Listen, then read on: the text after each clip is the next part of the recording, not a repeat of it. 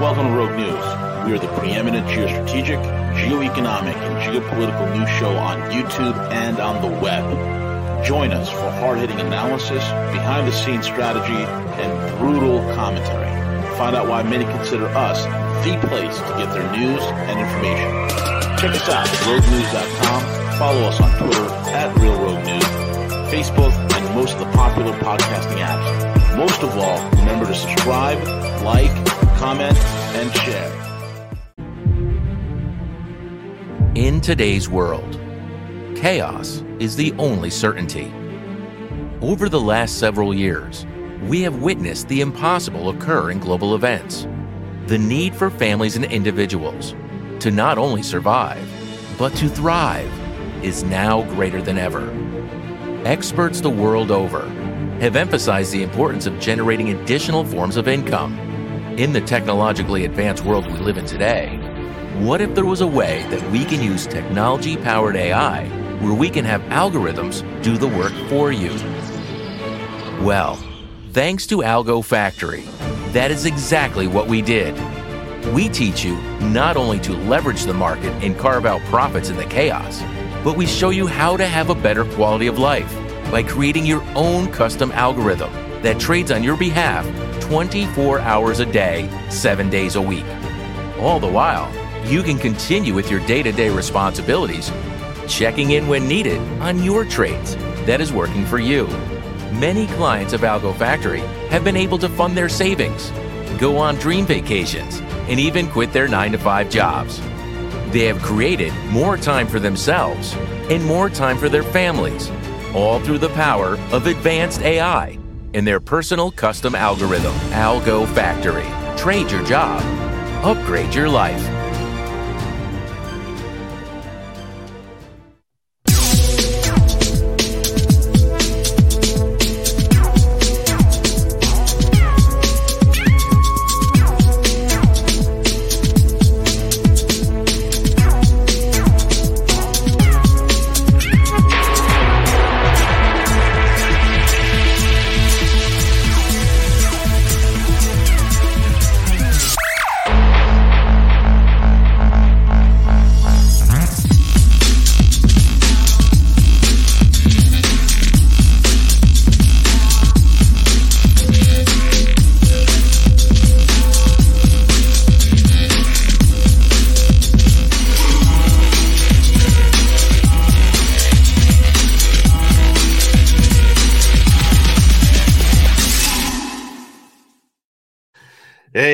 Good morning, good evening, good afternoon, folks. It's V the Guerrilla Economist coming to you live on this edition of Markets and Mayhem with my main man, Algo Cowboy. He's here to break down the latest economic data, the news, and where things are going in the markets and how it affects you. Because the bottom line, it does affect you.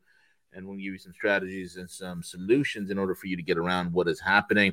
Also, folks, check out our paid sponsors, AlgoFactory.tech, AlgoFactory.tech it is a place where Cowboy and I lurk and teach you the tools of the trade, so to speak. Trade your job, upgrade your life, build algorithms that trade on your behalf, uh, showing you how to execute and when to execute, all for less than $50 a month.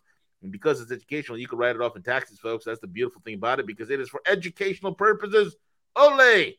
Separate yourself from the pack. AlgoFactory.tech algofactory.tech. The link is in the description box. And also, folks, support Rogue FJB balloons. We sold a couple hundred already. Uh, there's a few more left. Get them while they're hot. It's going to be setting you up for the amazing Rogue 3.0 Web3 decentralized Rogue news is coming. It's coming. It's going to be amazing. So make sure you go there. FJ Balloons, you can get it. You, you, can, you know, mint the balloon utilizing your debit card, credit card, or if you just want to buy it using crypto, you can do all of that. FJBalloons.xyz. And with that being said, Cowboy, what's up, man? How are you? Do, excuse me, doing good. How about yourself? Well, I'm I'm doing good, man. I can't complain. I mean, yeah, I could right? complain, I, but who's going to listen? Who's going to listen? Yeah, who's going to listen? Exactly. You know? So lots of things going around, Cowboy. Um, I don't know uh, for the folks that don't know this. This morning on Algo Factory, I gave an amazing inside information, insider baseball You're not going to find anywhere. I dare not say this publicly anywhere else, but because it is the exclusive members of Algo Factory, I was there and I broke down some very critical piece of information that I will not be releasing pu- public for a very long time. Uh, yeah, so and it, this wasn't like uh, insider company information. This wasn't illegal. No, no, no. You know, this wasn't something this you could get in trouble for. It just no. high level stuff. Yeah, just intel, intel, folks, intel. real intel. You know, not this make believe uh, intel where you know uh, the aliens are coming and and all that other stuff. but if you were in the chat, you guys enjoyed it. Uh, you guys knew it, and you guys got your brains blown away. And so now we're here. So, Cowboy, what do we get into, bro? Yeah, we had that, and uh, we finally got the. Uh, I guess there were three separate issues that were making the uh, the screens a little hard to see, and we didn't yeah. even know about it. No one even mentioned it until like a week or two in in our morning shows, and like, hey, we can't really see the screen too well, and we got that fixed like the same day, but it was three separate issues. So uh, the screens are a lot clear. I know the viewership has uh, been not the same as it was in the very beginning, but that's actually kind of typical. Um, and it's also hard for everybody to come on live, you know, just to show up live at the, you know, every morning. But we are doing it five days a week, both of us. Um, there is the occasional day that will take off. So far, it's only been one in the five or six weeks that we've actually taken off from doing a show. So we're pretty consistent. And uh, the good news, the interesting, fun news, is that there are uh, beginners there the classes online that the university that I've created and that V and I have put up on the website, it's uh, it, it, should take months to get through if you're actually applying the exercises and really doing the work. There's yeah. that much. Uh, I mean, really, it could take years if you're doing it properly, but at least months. The point is, is that that has a lot of information for beginners. Trading is such a um, such a broad subject. You know, there's there's a lot that goes into it, but most people flying blind if they want to be a profitable trader. If they're just going out on their own, not getting help, it takes them about four years. That's what I've been hearing um, from all of the, you know, high level, whatever people. Um, however, if you have some guidance, like I ended up hiring a mentor myself, and that did cost me thousands of dollars, um, but that also got me profitable pretty quick. Um, and that was after, you know, of course, everybody was profitable in 2018 and 19 with crypto. All you had to do was go long, right? So uh, that was easy. But once that ended, I actually had to relearn how to trade, moved over to the Forex market, hired for thousands of dollars a mentor, got profitable. So, what we're doing is instead of thousands of dollars, we're crowdsourcing it because it's a lot of work on our end. We can't do it for free. Um, but 50 bucks a month is nothing. The price will go up. It's going to go up and it's going to go up probably a lot. So, if you want to lock in 50 bucks a month for this program, you got to get in before the price goes up. So, um, yeah, d- the the show today was mind blowing, and it's like you know you want to tell everybody about it, you want to give the information, but it's it's yeah, it's privileged. You know, come be an algo factory, you get to hear it. It's been about a mind blowing show, at least one a week. The V comes in with some some really great info that you can you can share on that smaller platform. So, um, so that's that. Yeah. So uh, markets are interesting. Um, I don't know, V. It's it's another scenario where things are moving opposite the direction that they should. Right. This has like been a common theme for six or seven weeks that I've been talking about. Um, and let me go ahead and do the old screen share here. The data that came out yesterday was the CPI, and that's the Consumer Price Index. And today it was the PPI, and then there was some employment data that actually was in that uh, in that realm as well. So let me bust that screen out. Um, see here. Make sure that we have the right resolution, and then the uh, Gorilla can put that screen up on the uh, on the display for us. Okay. Um, so yesterday was CPI, and the CPI hit at about 6:30 a.m. And a good way to look at that on the charts is to look at, say, EUR USD um, on a five minute time frame at 6:30 a.m. yesterday. Today's the 11th. Yesterday is the 10th. So 6:30 is right about here. There, that big fat wick upward, right? And then there was today at 6:30, the the the CPI's cousin, the PPI, came out, right? So what we had was kind of a a fake out, right? So the CPI came in, and again, these are things moving in the in a direction unexpectedly. Um, CPI was a little mixed. This was yesterday, month over month. It was as expected, which technically means that like the, the market might not move at all. Um, year over year was a little lower than normal, which lower than normal inflation is kind of a signal to the markets like, hey, maybe a Fed pivot is coming, right? So the dollar might tend to get weaker based on that. Um, core CPI month over month was actually a little higher. So core CPI, um, that actually is the change in the price of goods purchased by consumers, excluding food and energy. So food and energy being included, which is the main thing, CPI was actually normal. So in a sense, you would expect the dollar to get weaker. Um, and what happened on the charts? Uh, wrong chart. The dollar got weaker. So this is the EUR USD. And what we're looking at is this blue line. I'm going to remove it or move it to the side. But that this big fat wick upwards, right? Um, that wick is what happened when the announcement happened. So the dollar got weak, but it only got weak for like a 30, or well, I should say, yeah, about 30 minute period. And then price continued to actually go down and down and down. Okay. Well, PPI is the next day. And it, PPI is kind of is upstream from CPI. Okay. So PPI is the producer price index. So now we'll go to this morning again at 630. And um, core PPI, again, excluding food and energy, you're looking at unchanged. PPI month over month is lower than normal. So that would be like, okay, maybe uh, inflation is a little bit lower. Maybe a, a, pivot is coming. Market should see the dollar actually go uh, down on that. Um, and then unemployment claims were actually higher than normal. so this is another indication that like, okay, the Fed might consider doing a pivot, right? So that's like dollar should go up right? And certainly for a short time, again, just like yesterday, it did, but in a much less protracted way. So you had this big, huge move up based on CPI, and that's the hot ticket consumer price index. Everybody's watching that. But before you consume something, you actually have to produce something. So, in a way, the PPI matters more. But the PPI happened after the CPI. So the market reacted to the CPI and pushed down. So I think everybody saw the market reaction and understood that PPI wasn't going to have much of effect, even though both metrics should have been pushing price up. Um, I'm going to argue that, uh, of course, you know, this is obviously things moving in the wrong direction.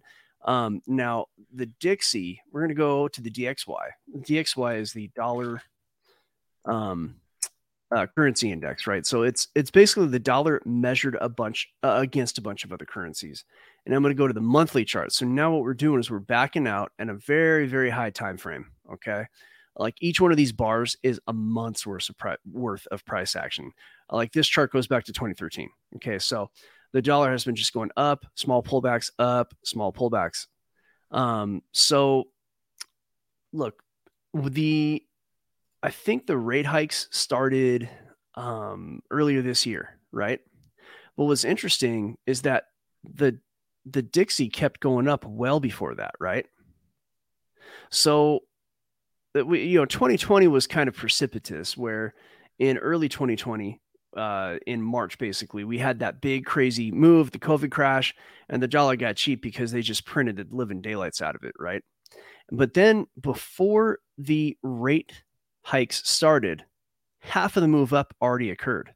And then the the rate hike announcement happened, and you get this big massive green candle and the volatility and these green candles got a lot longer so the, the public got in on the game but it's arguable that the smart money knew this was coming and they got in and then the public was allowed to make some money but really to push the price up because the smart money got to got in got to get in early. Well i think we just saw the same thing but on the other end of it. So all this talk of rate hiking, and we're going to hike, and and uh, Powell, you know, we're going to hike into the near future and all this. Well, back in say Monday, I'm sorry, in uh, in October, right, in the middle of all this talk about hike, hike, hike, all of a sudden the dollar starts to get soft, and it continued to get soft. And uh, let me see here. There's my arrow. So it looks like the smart money got in back in October um, so basically, the dollar is jumping, but it's it's a short term move upward, and it's probably a technical move. Um, I don't know if there's any volume on this, but I'm going to see if I can actually do an assessment of the the Dixie. I can always do it on the uh, the euro dollar. Um, I don't know if there's yeah, I don't think there's any volume on this chart. So what we'll do is we'll migrate over to the EUR USD because there should be similar metrics there.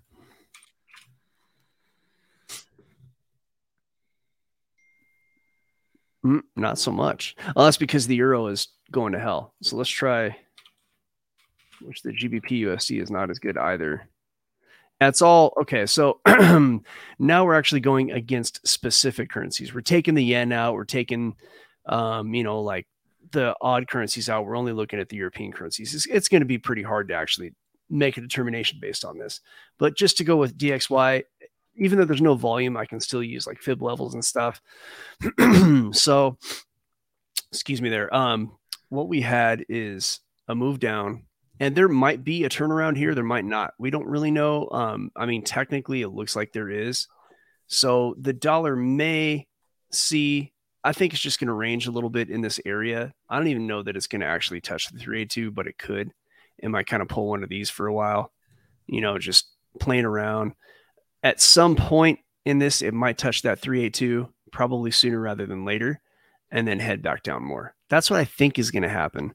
Um, and if that's the case, even on this timeline, you know, I, the way that these, if it's a hard move down, the pullbacks happen pretty quick and they tend to go to the 382 like this, and then they tend to go down further if it's a hard move and if it's a continued move. We don't know that it's going to be like that.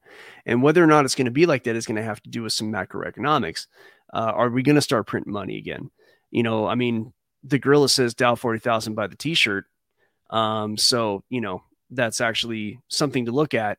And if that's the case, yeah, if the Dow's going to go to 40,000, especially in the current environment when the dollar is just getting more and more debased, they're going to have to print more and more of it which means it's going to get weaker and weaker. So I would not be surprised to see the dollar index head up to here and then keep heading down um, as that goes on and as the Dow goes to 40,000. And if it happens on this timeline, which is kind of realistic, um, you're looking at maybe some money printing happening, I don't know, later in the year. I know we've been saying that on these shows for some time, yep. but uh, graphically it does look like that.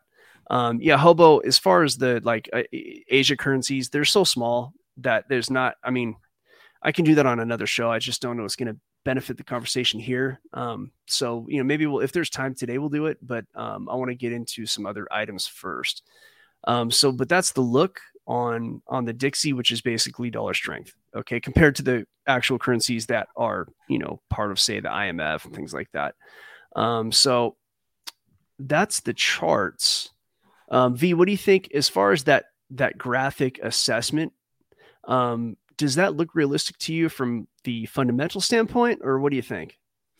Yeah, I mean, it, it, it's tracking very well in terms of the fundamentals. And the thing is, with all these things, folks, the, the, we are in a state of crisis, and I cannot emphasize to you that much how how how, much of a crisis this is.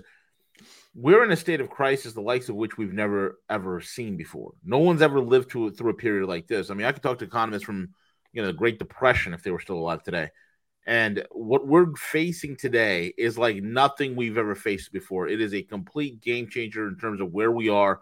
And it's so event driven at this point that things that we're, you know, we're like Cowboy and myself, we're constantly making micro adjustments to what the hell's going on, trying to keep track of it all, you know, and trying to not only keep track of it, but to stay ahead of it, you know. So, but the outlook is I mean, it's going to be a hell. I mean, you know, as Samuel Jackson said in Jurassic Park, hold on to your butts. Yeah, that's a funny line. That's like one of those lines that stuck with me as well. hold on to your butts. And he had like a cigarette in his mouth. Yeah, yep. exactly. So, I think was like a cigarette butt. It's kind of what, what uh, came to mind there. But so that's that. Uh, again, so I think what we're looking at and the reason that things are not necessarily moving in the proper direction, if you will, or the expected direction. Things do decouple. I mean, things don't always move in the right direction, but they've been moving in the incorrect direction on many key metrics for some time. And there's a couple ways to look at that. Um, I do think a lot of that has to do just with the BS of the metrics. Um, so many metrics are fudged. And so it's, you know, they, they basically treat everybody like children and they, they tell people what they think everybody needs to hear so that they can get the results they want. And that's insulting. Um, but the problem is, most people believe it, and most people are mentally children in that sense. I'm not saying most people are mentally mentally children, but I think when it comes to uh, you know this kind of thing, uh, most people are just financially illiterate. That's all. it, it is what it is, and I think most people are politically illiterate. Um, you know, it's uh, what was I talking about earlier? v I got the normies. You know, I mean, we have an entire situation where um, the election was very obviously stolen, and yet they were able to convince half of our country that it never happened, and anybody who says that it happened is a conspiracy theorist. I mean, they were, but it's obvious. Like, I mean, it's like clear as day.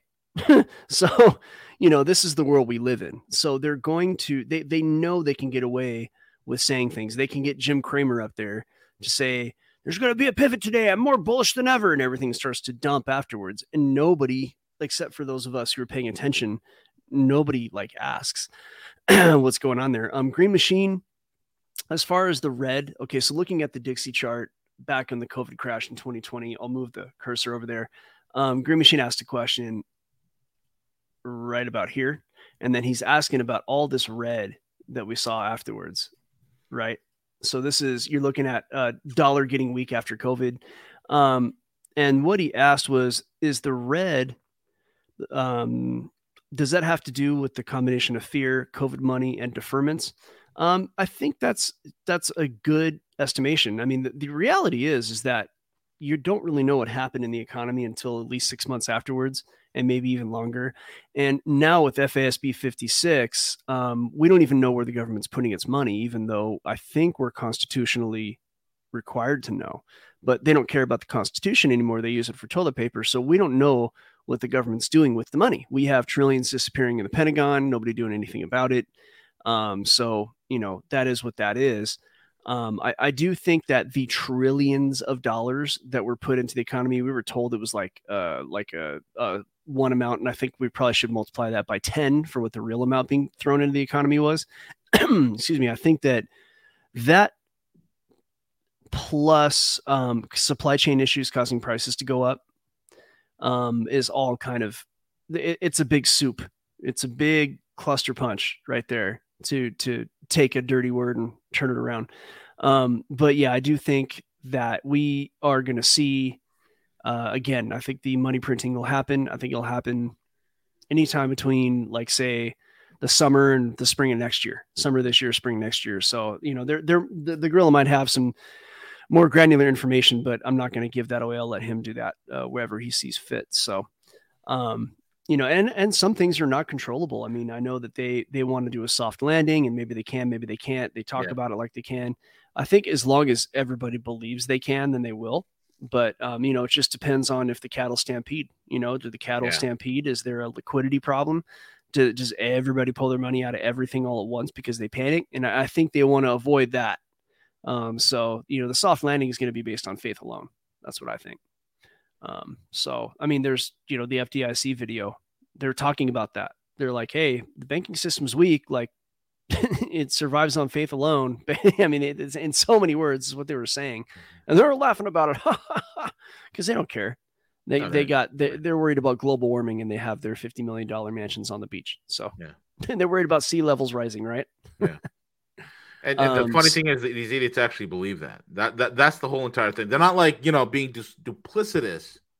You know, even in like candid, you know, camera type scenarios.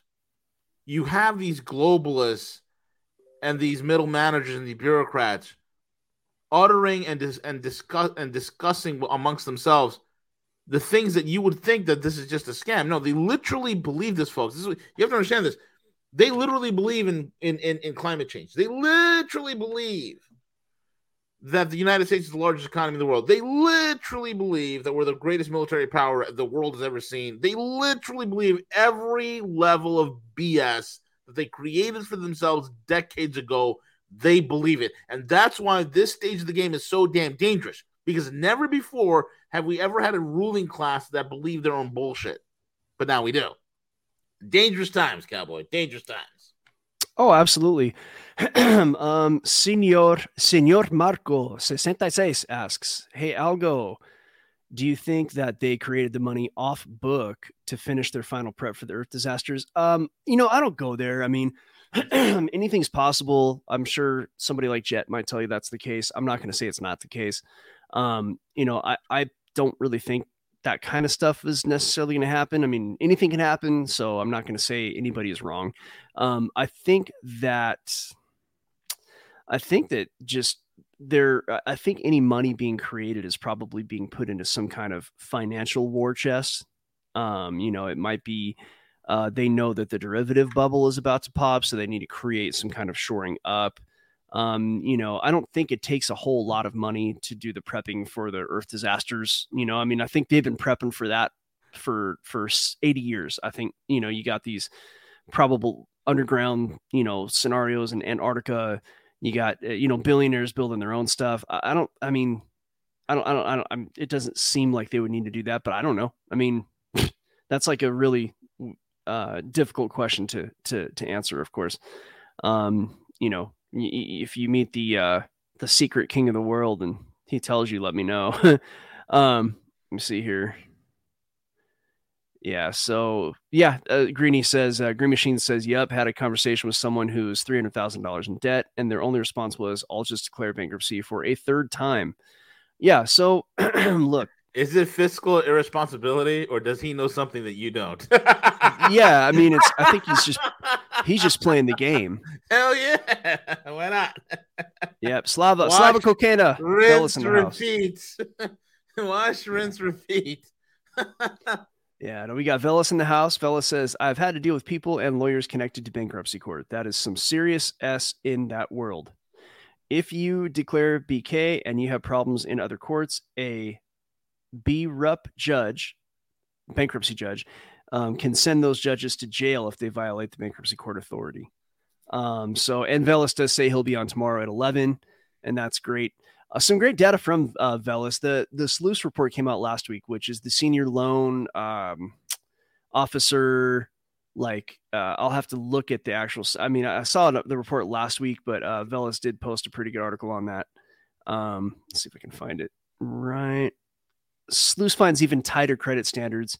Uh, this is ZeroHedge article. I'll throw it up. It's actually important. So uh, let me see here. I, th- I, know the article came out last week, but they may have up might have updated the info. So just this is the report from senior loan officers. So they have the they have a little bit more of a thirty thousand foot view of what's going on when it comes to solvency in um, in anywhere from banks and non banks and everything else. and essentially, what they're looking at is credit tightness. Now, credit tightness is going to turn into a liquidity problem, right? So, and a liquidity problem turns into an insolvency problem. Um, so, you know, what you have is okay, so the banks are technically solvent. They can they can you know mess with their balance sheets because they have liquidity. They can borrow money from here, borrow money from there. They can shore up, um, you know. And we're talking about the larger banks, right? Now, the smaller banks, uh, the regional banks, so on and so forth, they do have those same abilities. However, those abilities are eroding because the actual um, their liquidity is actually drying up because the bonds they were holding have now decreased in value um, over these new bonds that have been created. So, look, you got a 30 year bond, and that's when yields are like lower, right? So, uh, a 30 year bond that was made eight years ago, right at the GFC, when interest rates are very low, that has a certain value. But when the interest rates get hiked up and a new treasury is created, that treasury has much more value as it is now and to be sold on the secondary market. Each of these will be worth whatever the face value is after the maturity of that instrument. However, until that maturity, there is a value, and that value is used to shore up the banks. But as the rates went up, as the Fed prime rate was hiked and the new instruments were created, based on those rates, the prior instruments that were shoring up the banks, they became worth less in comparison and they became worth less in reality if they were to sell it on the secondary market. So the, essentially the regional and smaller bank collateral has been shrinking. And this is why you have a, a liquidity issue because the money they would normally use to shore things up is eroding. Now, the problem with the fractional reserve system is that a liquidity issue equals an insolvency issue because in the end, your solvency is dependent on the ability to get money printed out of thin air. And when that money dries up, or that money's no longer there, or the actual um, the the assets that you're holding erode, you're now have you're now actually insolvent and illiquid, and that's what we're seeing with these these banks going down. Um, so here, though, what we're looking at as as far as the SLOOS report goes is loans to businesses, um, tighter standards and weaker demand for commercial and industrial loans to large middle market firms as well as small firms over the first quarter. Okay, so basically, money being loaned out to companies in the commercial and industrial sector sector is getting tighter. And we live in a world where businesses have to borrow for things to work. And that also includes in like asset uh, managers and everything else because everything's borrowed. All of our all of our money is effectively lended and borrowed. That's how it's created. So when when credit gets tighter in a fractional reserve economy where money is actually created by borrowing and lending, everything contracts. And when you have a, a tightness in credit, you have the same problem that these regional banks have in that your illiquidity becomes your insolvency. Um, now that's on the on the business side, that's commercial and industrial. But according to the SLOOS report for loans to households, banks reported that lending standards tightened across all categories of residential real estate loans, other than government-sponsored enterprise. Okay, other than other than, uh, demand weakened for all uh, residential real estate loan categories. In addition, banks reported tighter standards and weaker demand for home equity lines of credit (HELOCs), Standards tightened for all consumer loan categories, demand weakened for auto and other consumer loans. Okay, so the way that money is created is loans. And what the what they need to keep the economy going. And I say they, I'm talking about your your bigwigs. The the the Fed, all the, you know, commercial banks, everybody needs money velocity. Money velocity is grinding to a halt.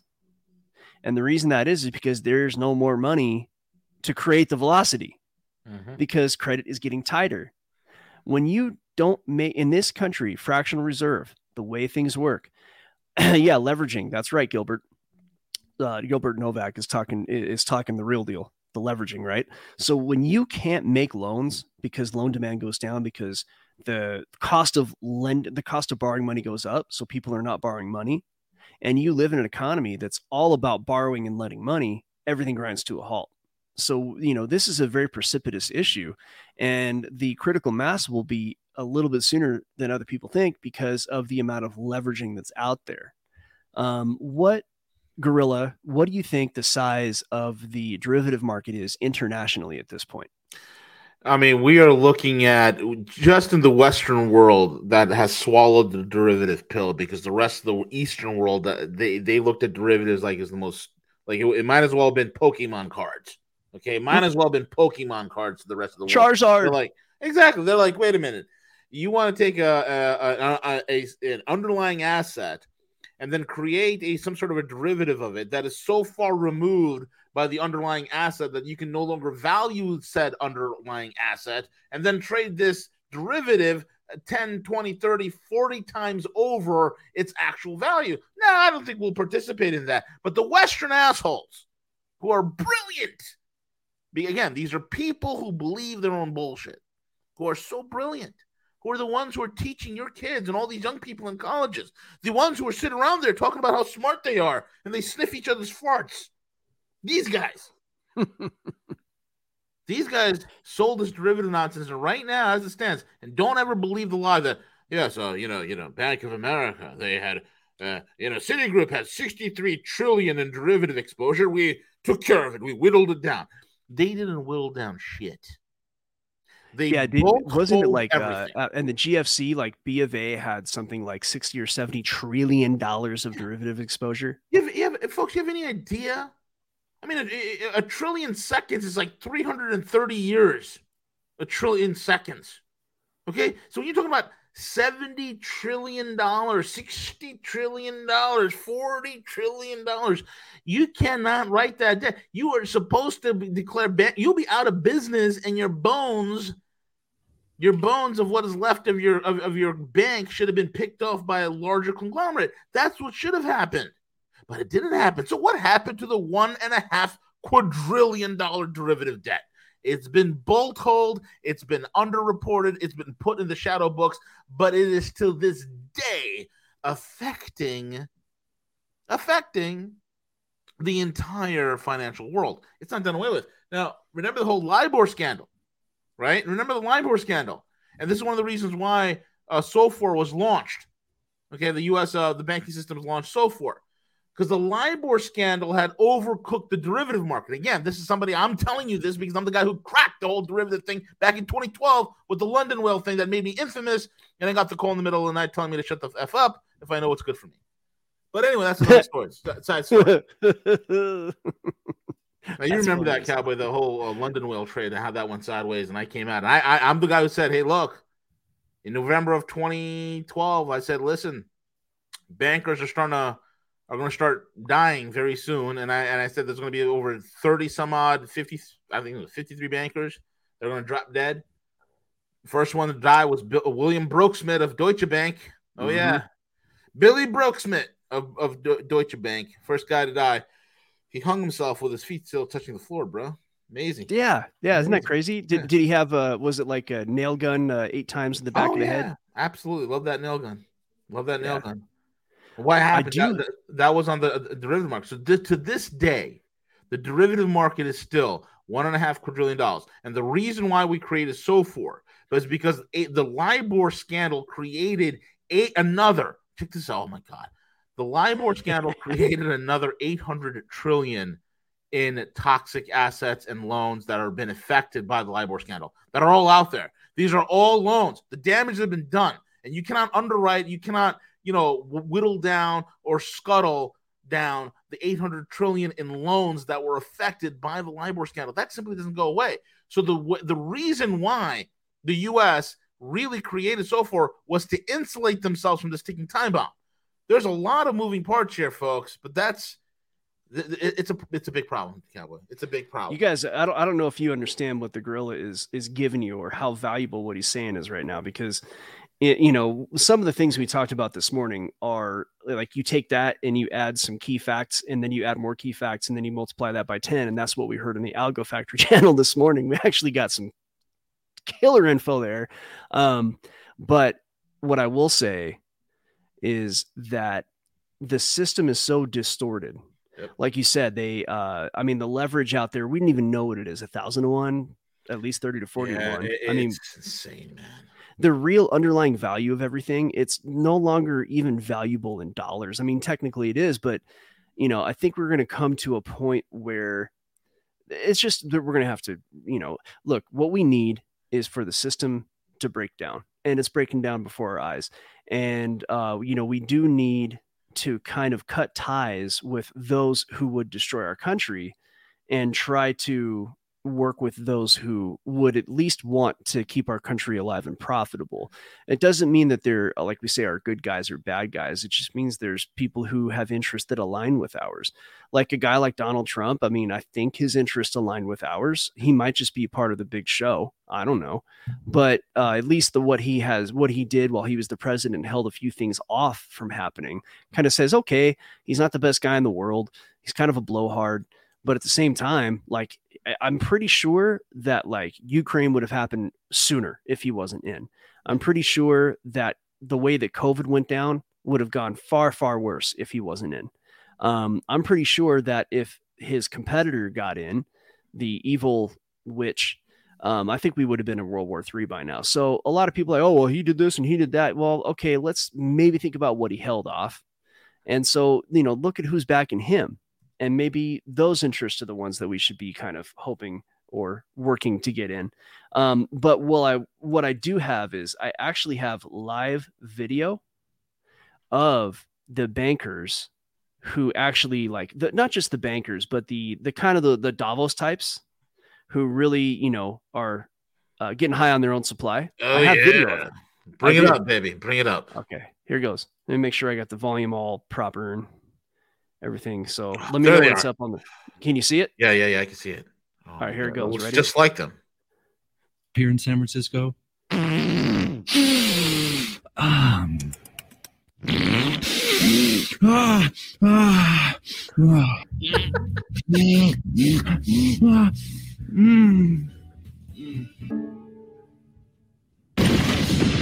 Mr. Baldacci! Mr. Baldacci, there's a smoke storm. We have to to go. Being smug is a good thing. Oh, There it is. That's Davos. Ha, ha, ha, ha. Here in San Francisco. There you go. That's, uh, That's it. That's how they do it. They're, they're the elites, folks. They're the elites. Smell, smelling their own nastiness, dude. Oh man. So uh, South Park is a great show. They take no prisoners, man. I mean, They're- they I- I they them. don't care. Those guys are great. Um, so what do we got? We're we got 20 minutes left. Um, there is news out there I can talk about. Um, is there anything in particular that you think we should talk about, V, or should I move on? Ah, let's move. Well, let's move forward. Let's keep moving. Okay. Um, so we had a list of banks that we shared um, that I got from one of my, I mean, it wasn't that uh, deep of a knowledge, but it was a list I got a few days before everybody else of all the banks that are in trouble. I got it from one of my buddies who's pretty high at a particular bank who I can't name. Um, but this is one of them. PacWest shares crash after reporting Oh, a yeah. deposit flight. Boy, I thought those were all short sellers, cowboy. What happened? Are you is the screen being shared yet? Okay, there it goes. Um, yeah, so yeah, short sellers. I mean, look, you know, the, the and this is kind of broad news right now, but they want to stop short selling, and they've done this before. Not the first time they've outlawed short selling. Um, I want to say during the great uh, financial crisis, they stopped the short selling. And so what it is, and they, they just don't want people making money the same way that the big money can make money, right? Correct. it's just uh, that's one of the main things there's other reasons but in a sense like you know they they they don't want to give the regular guy the same kind of ability to profit they want to let that be for the the in crowd only you got to be able to smell your own farts yes. in san fran Yes. you know, and you got to smell their farts and you got to like their farts too Yes. Right? It is the only way.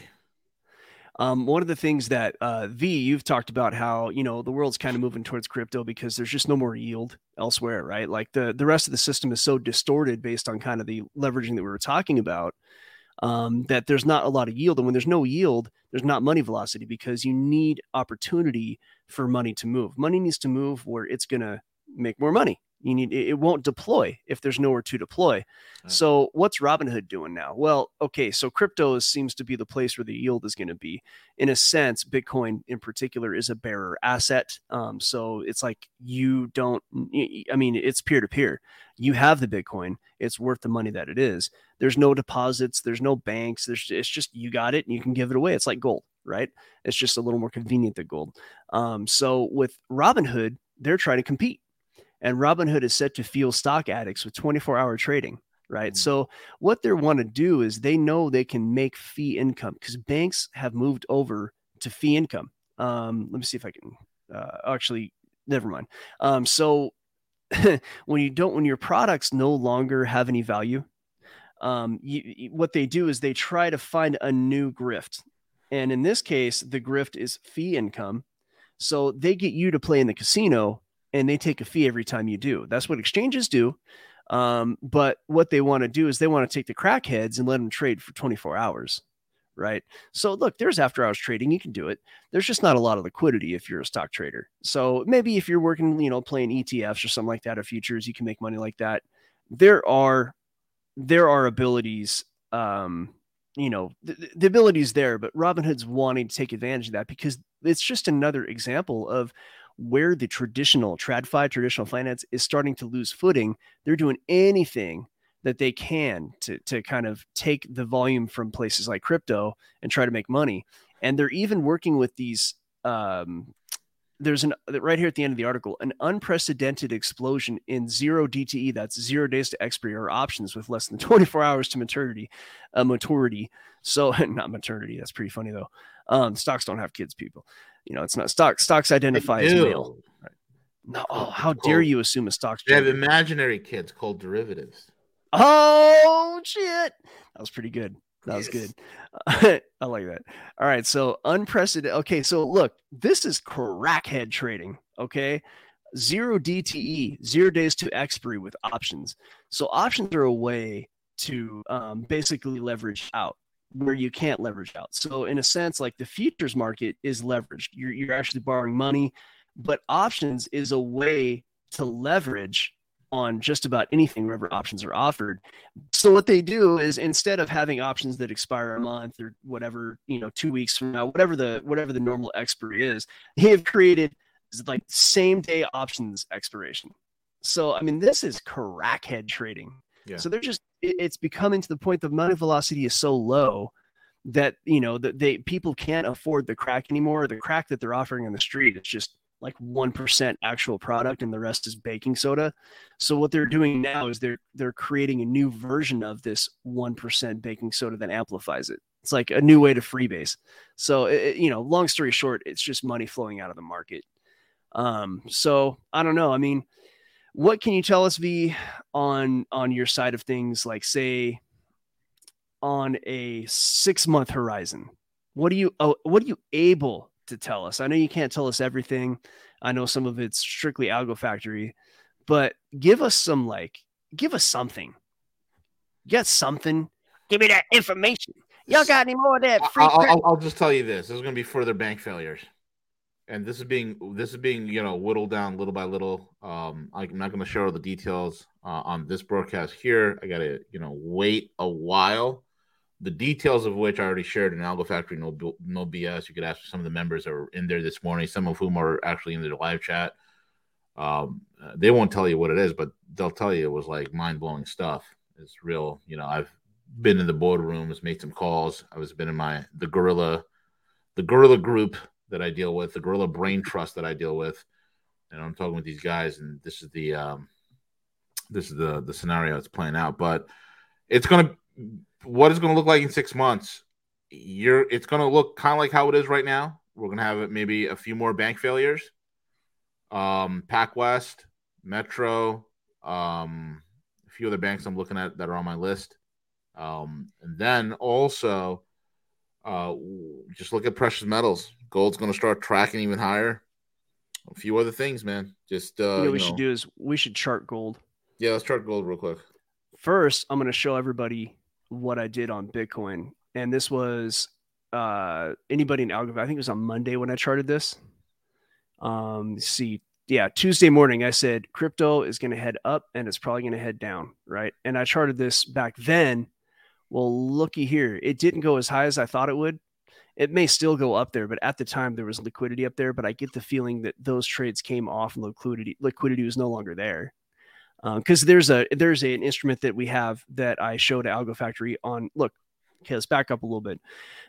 The big dogs with their twenty thousand dollar a month uh, Bloomberg terminals, when they have that kind of money, they can afford like level three and and up quotes. And what that means is that on any instrument, they can see where all the money is, where the stop losses are, where the liquidity pools are. They can see all that data. Us plebeians don't have that unless you got $20,000 a month to spend. Now, someone like me doesn't exactly need it, but if I had it, it really helps. We have it with Bitcoin, and there's a specific tool that I use and that we talk about in Algo Factory, and everybody got a three day access to it for free, by the way, um, just a few days ago. So, and that tool did have me basically having that plus my knowledge help me predict what's going to happen next. So, and look what it did. It went up to the first level where I thought it would fall and then it continued to fall. So it didn't quite make it up there. And had I been looking at the market after this, I might have been able to see that that liquidity actually came off. Um, so we're looking at a move down from anywhere from 20,000 to 24,000. Um, most likely, I think it'll Bitcoin's going to head down to 24,000 from its current 27,000 mark. That's what I think is going to happen. There are more things that could happen. Um, now, gold. I don't know. Before I move on to gold, do you have anything to say about Bitcoin? Uh, little boy? no, no. All right, let's see here. Let's I go to. I do not have anything to say with Bitcoin. I'm looking for a price bump in Bitcoin.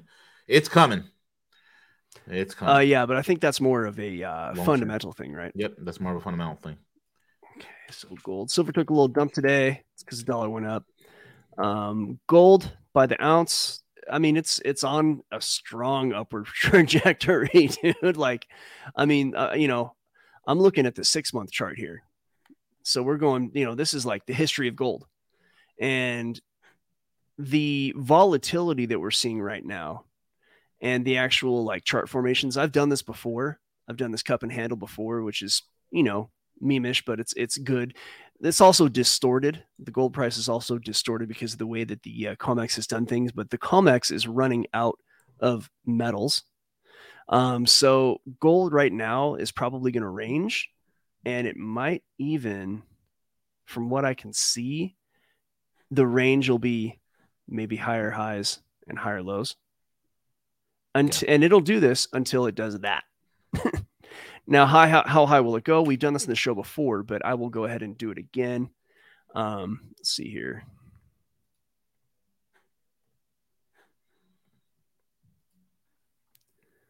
Yeah, I, I'd say 2,800 is is a good place where gold might take a break before before it goes up again. Um, now, when is that going to happen? I don't. It might not happen until 2028. You know, 2030 it might happen Yeah. sooner. Um, but there was an article in ZeroHedge a few days ago where the um, central banks are breaking records in their gold buying, and I think Singapore was number one central bank that Yep. purchased a bunch of gold, and I think uh, um, you know the the uh, PBOC, um, the People's Bank of China, I think was another one. I know, and China produces a lot of gold, and I imagine Russia does. too, largest right? producer, largest exporter, largest importer. They have all three bases covered in gold in the entire world. The Shanghai Gold Exchange will will supplant the LBMA. Yeah. So there you have it. And I say that as Um, somebody who works for a member of the LBMA. So Well, I think it's already um, It's it's, already already, doing a hundred times. It's worth already of physical. volume wise, exactly. In terms of in terms of volume, it's already supplanted. It, it does more than Comex. It does more than even the LBMA. It's it's it's it's there already, man. Well, the, yeah, the and that's uh no SBMA is LBMA affiliated, but SBMA might have its own uh mechanisms, right?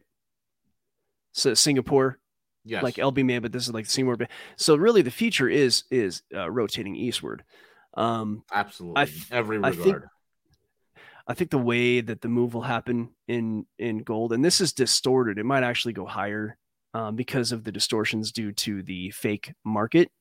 So it, you know, I'll make some room for correction here, but what what might happen with gold once gold breaks above this 2080 kind of level, um, it'll probably rally up to to say maybe 2200, maybe a little lower, and then it'll maybe bounce, maybe not, and then it, it'll probably take off. Now that might not happen where I just did it. You know, it might happen um, like way, way later. Uh, you know, but when you have this, I mean, essentially, this is this is a bull flag. Um, on a higher time frame, you can kind of trust those, and it's a high and tight bull flag, really. So if I were just to use, well, that's yeah, bull flag metrics is basically what I've already used. Um, but the distortion could occur to where I said 20. No, it might only go to this is this is one range for gold, right? In the next like five years, 2500 to 2800, right? But that range might actually be distorted to the downside, and the real range may actually be anywhere from 2700 to 3150. So, you know, these these are the kind of levels that we're looking at for gold to hit in the next I think I think 10 years and it might happen even in 5. Yeah. So, I don't know if that does that match what your guys are kind of thinking or what you think personally or yeah, just move up your timelines. you know, you think it's sooner. Yeah, it's a, it's a, this is all event driven, man. This thing, gold could hit literally 5k by the end of 2024, middle to end of 2024. We're looking at maybe 5k. We could probably end 2023 with 2500 um uh, and then looking at 2024 3000 plus uh and again it's event driven it's event driven if if opec plus says uh they hit the f the dollar button then you're looking at I mean, take what I say, then accelerate the time frame even further, and and increase the the amount of of, of, of money, or the amount of pro- in terms of price. When you're looking at forty six hundred to fifty three hundred easy overnight, you know. Yeah, at that point you're talking about a new paradigm. Yeah, it's it, exactly, and it's You can't even chart there. that. I mean, think You about it this way: we don't, we're not the pro- biggest producer of anything except genders and, and mental disorders, and we are the biggest exporter of diabetes, alongside with trash, recyclables, and pornography. Um, we have nothing to offer the world, folks. I'll be I'll be honest with you. We like we're or we're mineral rich and we're we have resource rich. Yeah, but we're we have a, a a dumbed down industry that's been gutted that cannot extract the very wealth that we're sitting that we're standing on. It's a big problem. It's a big problem. So Yeah, everything's going to be revalued. I think uh, I, the way I look at it, um, and I guess these could be my closing remarks. Uh, I think that the current system breaks down. I think the U.S. retools, and I think it takes the U.S. a good ten years to retool. no, more like t- try twenty twenty five. You think it'll be that long? Yeah, because the first few years is, is is is getting through all the red tape and bullshit. Right, that's number one. Then the retooling process, and you got to understand the the U.S. cannot retool. Once you people don't understand this, when you lose manufacturing, this is so vital, folks. You lose the ability and the know-how on how to make it. It's a it's a brain trust. The guys who made the like, I'll give you an example. I like boots right? I like buying premium handmade boots, right? American made boots. I, I have, you know, Red Wings, there's Whites, there's Nicks boots. You know, my favorite brand of boots is Whites. Whites boots are phenomenal. Love them. That's racist. They're mock toe. Yeah. Whites is awesome. Great brand. but I was li- I was uh, listening to Jocko Willink one time years ago. Jocko wanted to create his book, uh, his own boot company called um, um, uh, Origin. Origin. Called Jack Boots. Jack Boots. so he wanted to create Origin Boots. And the problem was that all the machinery, all that you need in order to create, okay, um, these boots don't exist here. So they had to go to the Dominican Republic and try to import some of the machinery. Very cost, you know, and, and get some Cost of the prohibitive. Very cost prohibitive. So uh, it's same thing with uh, another uh, uh, boot company that I like Thursday. Thursday boots are awesome. They're based in New York. They try to do Yeah, got a pair. Yeah, Thursdays are great. They try to do a manufacturing here in the United States. Couldn't do it. Now they had to, you know, they try to get all the machinery and whatnot. So they bought some of the machinery. They bought it to the United States, and they realized they have nobody of any sort of talent or know how that, to work the machine. So they had Uh, to in just Mex- Mexico, right? yeah, they had to settle with having it produced in small batches in Mexico and then imported here and back in the United States. We don't have the talent base, folks. This is this is what happens. This is what people don't understand. You don't have a knowledge base of people that know how to do anything here, except become morbidly obese, watch football. They can quote, you know, uh, pop culture. Very, very good at that. Very good at pop culture here, right? So we're going to go through a pain period, and it's a reality period there's still some things that we're still good at. Construction. We're good at construction. Thank God we still have something something like that left over. We make cars. uh yeah, but the, most of the supply chain stuff that you need for the cars are not even made here. Right? Look at look look at look, look when you look at when you study the supply chain for the cars, majority of those parts, the microchips, the sensors, this, that, and the other, all the componentry and the raw materials are not even from here. It's assembled here but it's not made made here. There's no car that's soup to nuts made here in the United States. Not a single one. I got Same an thing goes for aircraft. we can make we can make a gazillion dollars. Yeah, we could. We And turn on the printing press. well, no, I mean like uh, we can make a gazillion dollars in gold. And the way we do it is we find a way to transmute OnlyFans videos into the Yeah. inputs for cars and airplanes. We could, or we could, uh, we, we we can create a derivative of OnlyFans and sell it to to Wall Street or sell it to the Davos crowd, and uh, they'll they'll make money on that. Oh yeah. anyway, folks, we're at the end of the show. Cowboy, thank you so much for joining us this week. Folks, thank you all for listening in.